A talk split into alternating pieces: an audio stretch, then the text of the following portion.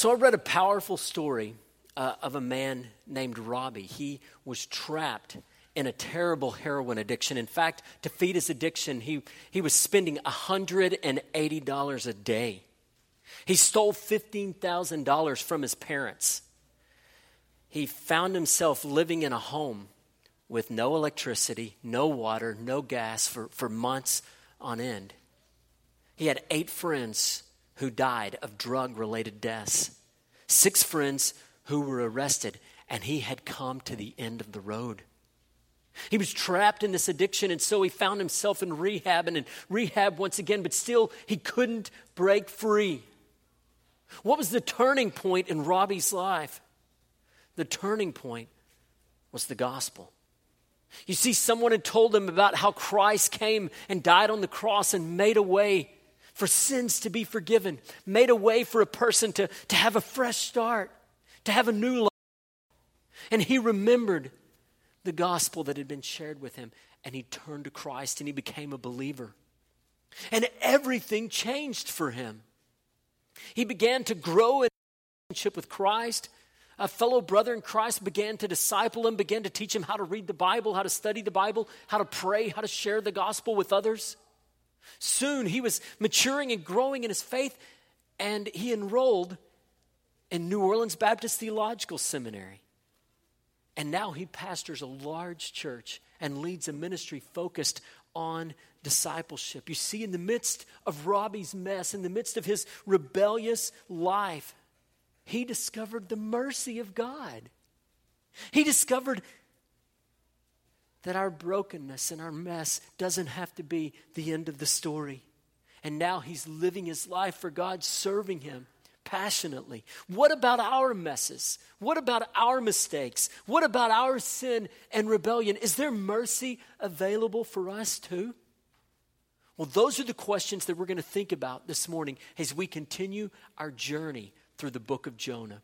We'll be in Jonah chapter 1, beginning in verse 17 this morning. As I've already said, Jonah's the likely author of this book because it contains a lot of autobiographical information, though we don't know for sure. Now, many have argued that Jonah, the book of Jonah, has to be understood allegorically because the events that occurred are they're so fantastic. They're impossible. They couldn't be real. They couldn't be true. That's the argument that's made, and yet the Bible presents the book of Jonah as history.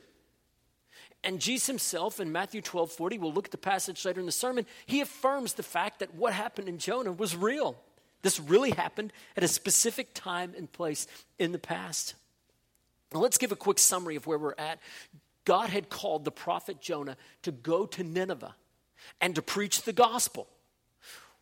Well, the people of Nineveh were a part of the Assyrian kingdom, and these were enemies of Israel. And Jonah wanted no part of giving enemies of Israel, giving the people of Nineveh an opportunity to repent and to get right with God. He wanted no part of it. He was happy for God's judgment to fall on the people of Nineveh, but he wanted no part of their rescue.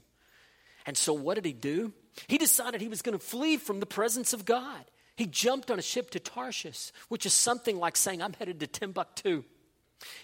He was sure he was going to get away from God's call. But what happened is a terrible storm came, a raging storm, and the ship was about to sink. And after a series of events, it was determined the reason the storm was raging was Jonah. And so Jonah was hurled into the sea by his shipmates, and the waters calmed. Our story picks up there in verse 17 of chapter 1. The Lord appointed a great fish to swallow Jonah. And Jonah was in the belly of the fish 3 days and 3 nights.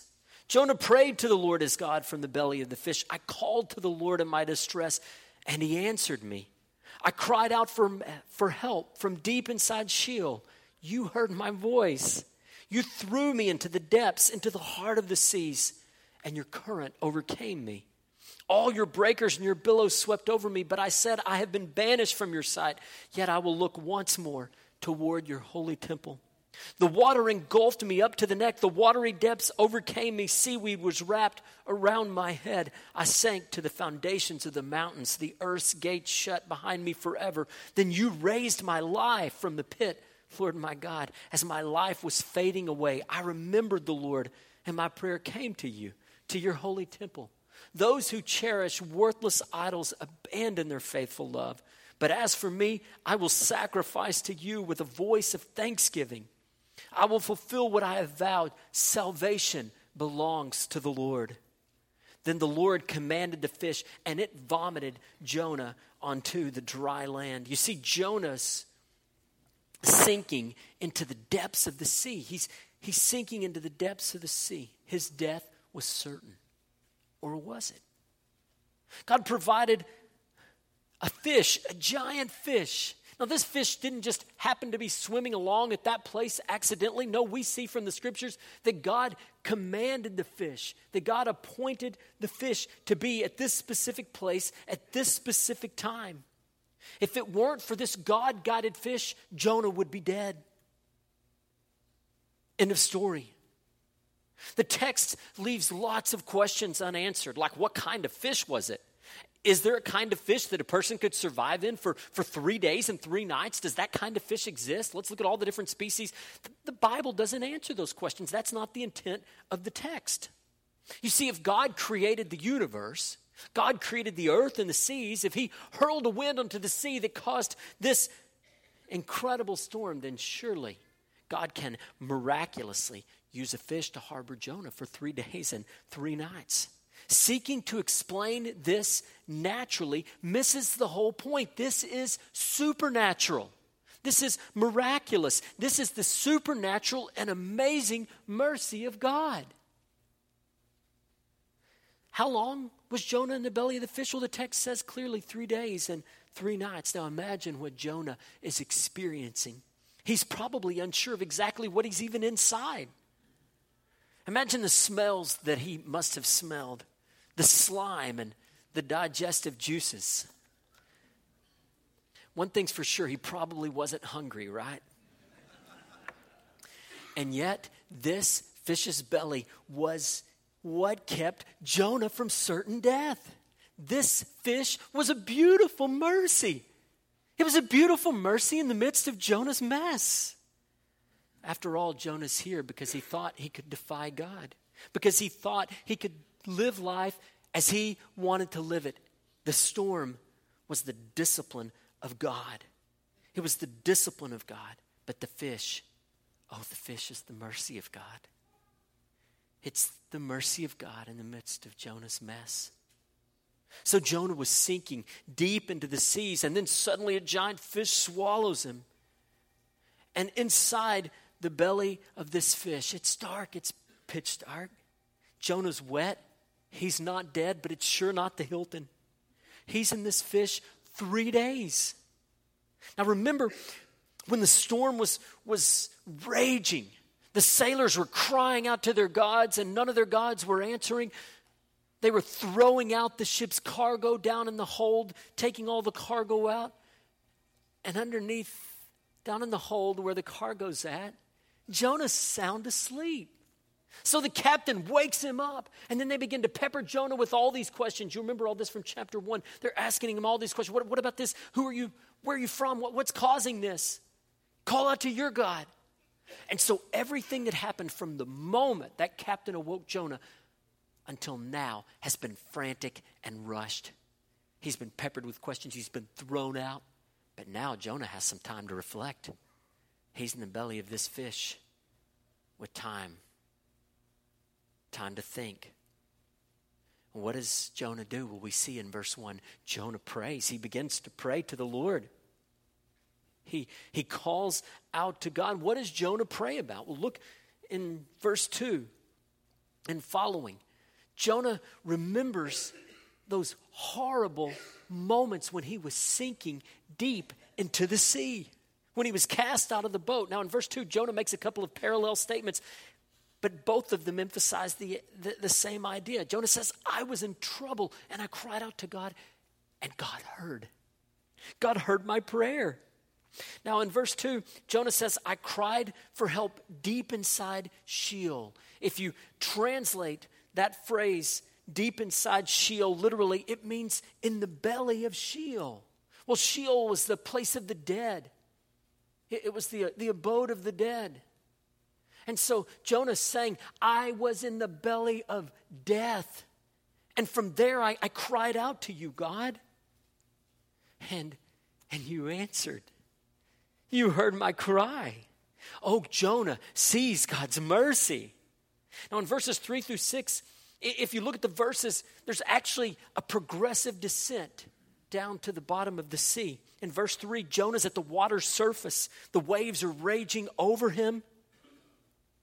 In verse 4, Jonah realizes that he had sought to escape God's presence, and now he had been expelled from God's presence. He was banished from God's presence here in the water, he said. So he wanted to get away from God, and now suddenly he is away from God, and he sees what it's like. Oh, it's not at all what he had hoped for. Now, some of you are thinking, you know what, I'm going to live life the way I want to. I'm going to live apart from God. But friends, this is where it will take you. For a while, it may be fun. For a while, it may be good. But this is where you land. This is what life is like apart from God. It doesn't give you life. It destroys you. It takes your life. And Jonah's experiencing what it means to be out of the Lord's presence. He said, I was expelled from your presence. But even in the reality of being expelled from God's presence, what does Jonah do? Jonah says, I called out to you and I looked to your holy temple. Now, what was the temple? The temple for the people of Israel was where God met them. It was the place where they would go and worship God and meet God. And so Jonah longs to be in God's presence once again. And so he calls out to him. Oh, he longed to know God, to be with God. Now, at the end of verse 4, notice that Jonah's no longer at the surface of the water. He's beginning to sink deeper. He's in the midst of the sea. By verse 5, he's near death as he continues his descent. He finds himself entangled in seaweed. By verse 6, Jonah feels that he is as deep as the foundations of the mountains. He feels that he's at the bottom. And he says, earth's gates or earth's bars are closing in around me. At this point, he's in the deep of sea and he is drowning. He's experiencing the sensation of dying. His life is slipping away. He's all but dead. So Jonah prayed a prayer of thanksgiving and praise for God hearing him. What else did Jonah pray while he was in the belly of that fish? Well, look at the end of verse 6. And Jonah says that God lifted him up from the pit. Now, the pit is a reference to the grave. You can see that throughout Scripture, but consider Psalm 88, verses 4 and 5. Jonah says, I was in the grave, but you raised my life from the pit. You raised my life up from the grave. Now, remember what Jesus said in Matthew 12:40. For as Jonah was in the belly of the huge fish 3 days and 3 nights, so the Son of Man will be in the heart of the earth 3 days and 3 nights. What was Jesus talking about? Well, he was talking about the tomb. He would be in the tomb for 3 days, and then he would rise. He would be resurrected. He would conquer death. So the belly of this fish, this pit, this grave of death, what does it point to? It points to new life. It points to the resurrection of Jesus Christ. Just as the belly of that whale wouldn't be Jonah's grave, so that tomb wouldn't be Jesus' ultimate grave. No, he would rise from the dead. In the pit, friends, there's hope. If you belong to God, if you are a child of God, and you find yourself deep in the pit, friends, it's there that God meets us and brings new life. We discover the mercy of God in the midst of our messes, some of them that we have made and some of them that have come upon us.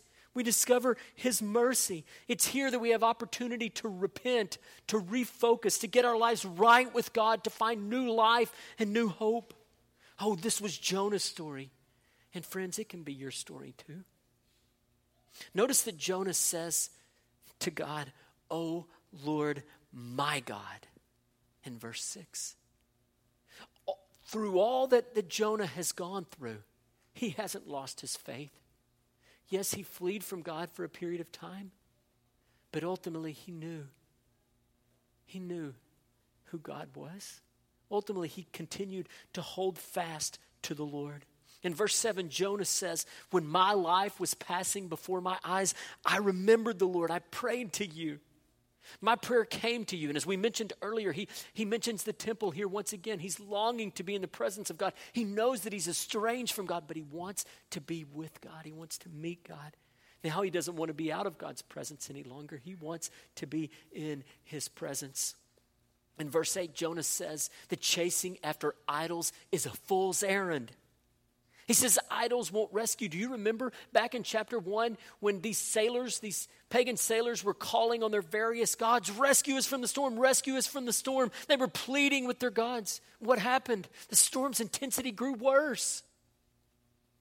And that's what Jonah's saying here. Those who chase after idols, they're wasting their time. And we say to ourselves, thank God I don't chase after idols. I'm not worshiping at an Asherah pole or something like they did then. But you know what? Our idols are different today.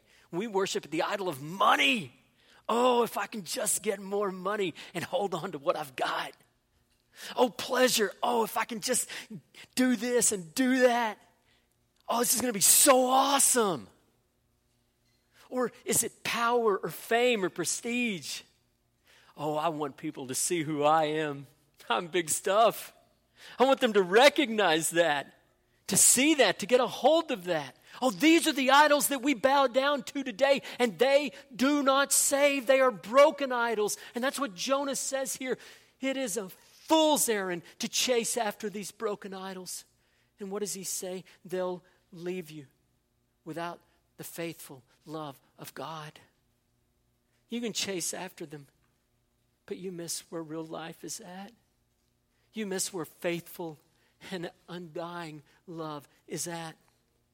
Now in verse 9, Jonah says, in contrast to these idol lovers and idol chasers, he says, I will honor God. And notice that he says, I'm going to offer thanksgiving and praise and sacrifices. And Jonah says, I'm going to keep my vows that I've made to you. Now this vow that Jonah's talking about is probably a promise that Jonah made to God when he was near death. He probably said to God, if you'll save me, then I'll do X. And Jonah says here, I'm keeping my vow, God. I'm keeping my promise. Now, what was Jonah's vow? We don't know for sure, but I have a pretty good idea. It might have been something like this. God, if you'll save me, if you'll rescue me, I'm headed to Nineveh. I'm headed to Nineveh. I'll get there. I'll do what you tell me to do. Jonah says, I'm going to fulfill the vows that I've made. Jonah acknowledges in verse 9 that salvation belongs to God. God's the only Savior, and salvation is in His hands and His hands alone. Jonah recognizes that God is sovereign, even in salvation. Interesting, the root word for salvation here is the same root word that we get the name Jesus. So we get a glimpse of God's plan for salvation right here in the book of Jonah. Hundreds and hundreds of years before Christ came. Just a glimpse. So Jonah has cried out to God in the belly of that fish. Look in verse 10. The Lord commanded the fish. There can be no doubt this fish didn't have a sudden tummy ache because he had eaten a bad batch of cod. No, this was the hand of God. This was the hand of God. The fish vomited Jonah at God's command. And where did the fish vomit Jonah? Out in the middle of the Mediterranean Sea? No, he vomited him on dry land. Just accidentally, of course, right? Coincidence? No. No, God is sovereign. He's at work in the life of Jonah. He's accomplishing his purposes. So here Jonah is. He's been in a fish for 3 days, and now he's there on dry land. Talk about needing a shower. This fella is in a bind. Now, we don't know exactly where God put Jonah, where this fish deposited him. It's probably somewhere on the shores of Palestine, because he's got a mission to accomplish, a mission that God's given him. What does this passage teach us about God and about our relationship to Him? Well, I think the main idea of this passage is this. The Lord shows mercy to His people. The Lord shows mercy to His people that they might magnify Him. The Lord shows mercy to His people that they might magnify Him. You see, in the midst of Jonah's mess, in the midst of his rebellion and his disobedience, God mercifully brought discipline into Jonah's life. There was a storm. What God could have done was ignore Jonah. But mercy meant discipline. It means that in our lives too, friend. And God mercifully brought a big fish to swallow Jonah. Oh, more mercy from God.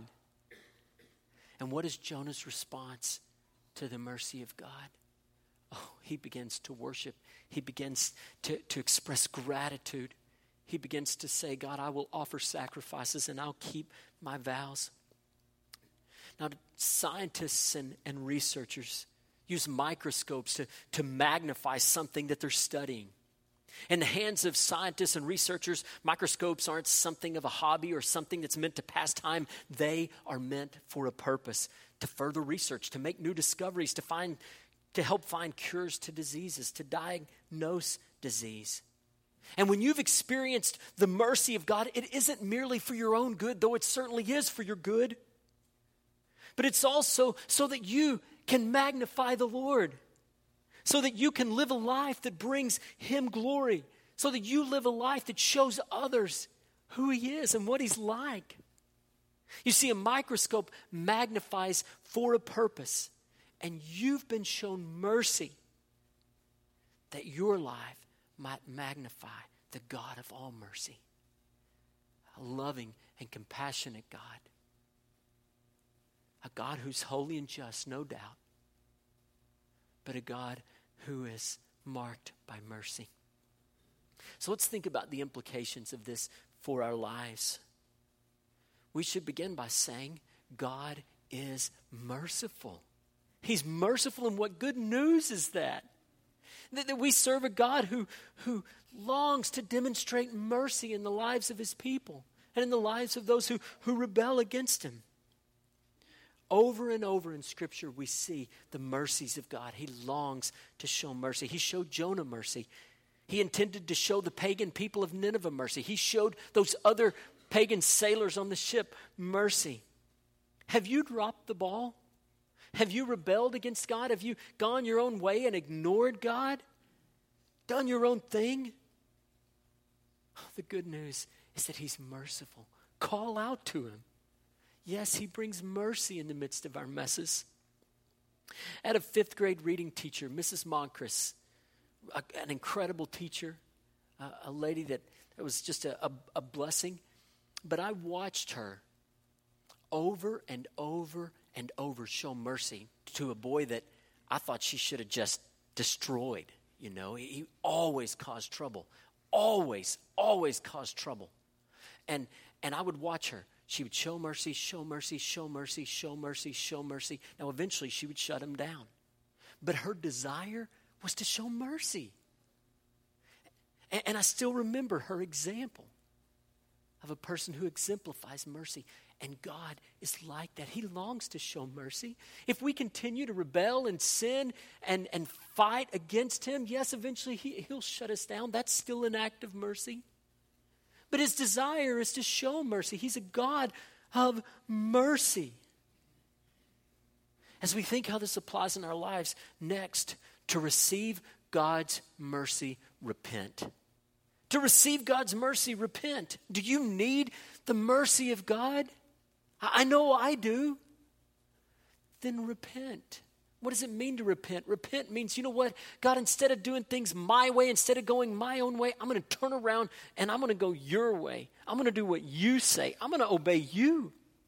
That's what it means to repent. You want the mercy of God? Then quit living life your way and decide you're going to turn and you're going to go the way that God tells you to go. And friend, I want you to know that when you make that turn, you find the mercy of God. It's not that everything's easy. Think being in the belly of the whale for 3 days and 3 nights was easy. Oh no, but it was mercy and it was good. And friend, when you turn from your sin and you call out to God in repentance, you'll find His mercy. It may not be an easy road, but it'll be a good road. It'll be a right road.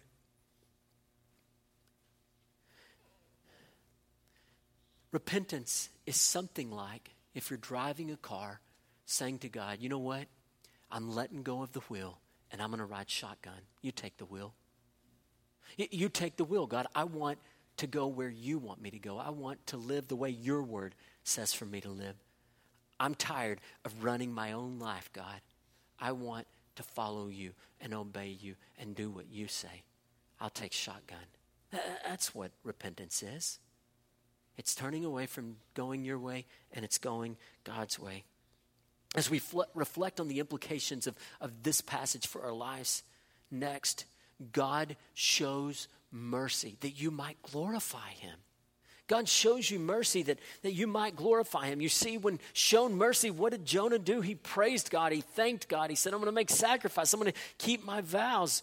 So God shows us mercy, and our response shouldn't be indifference or apathy. It shouldn't be, okay, I got God's mercy. Now I can go on living life the way I want to live it. No, it shouldn't be forgetfulness. Oh, I'm busy with life. I'll deal with all that stuff one of these days. It ought to be a desire to glorify him. We should fall on our knees in gratitude.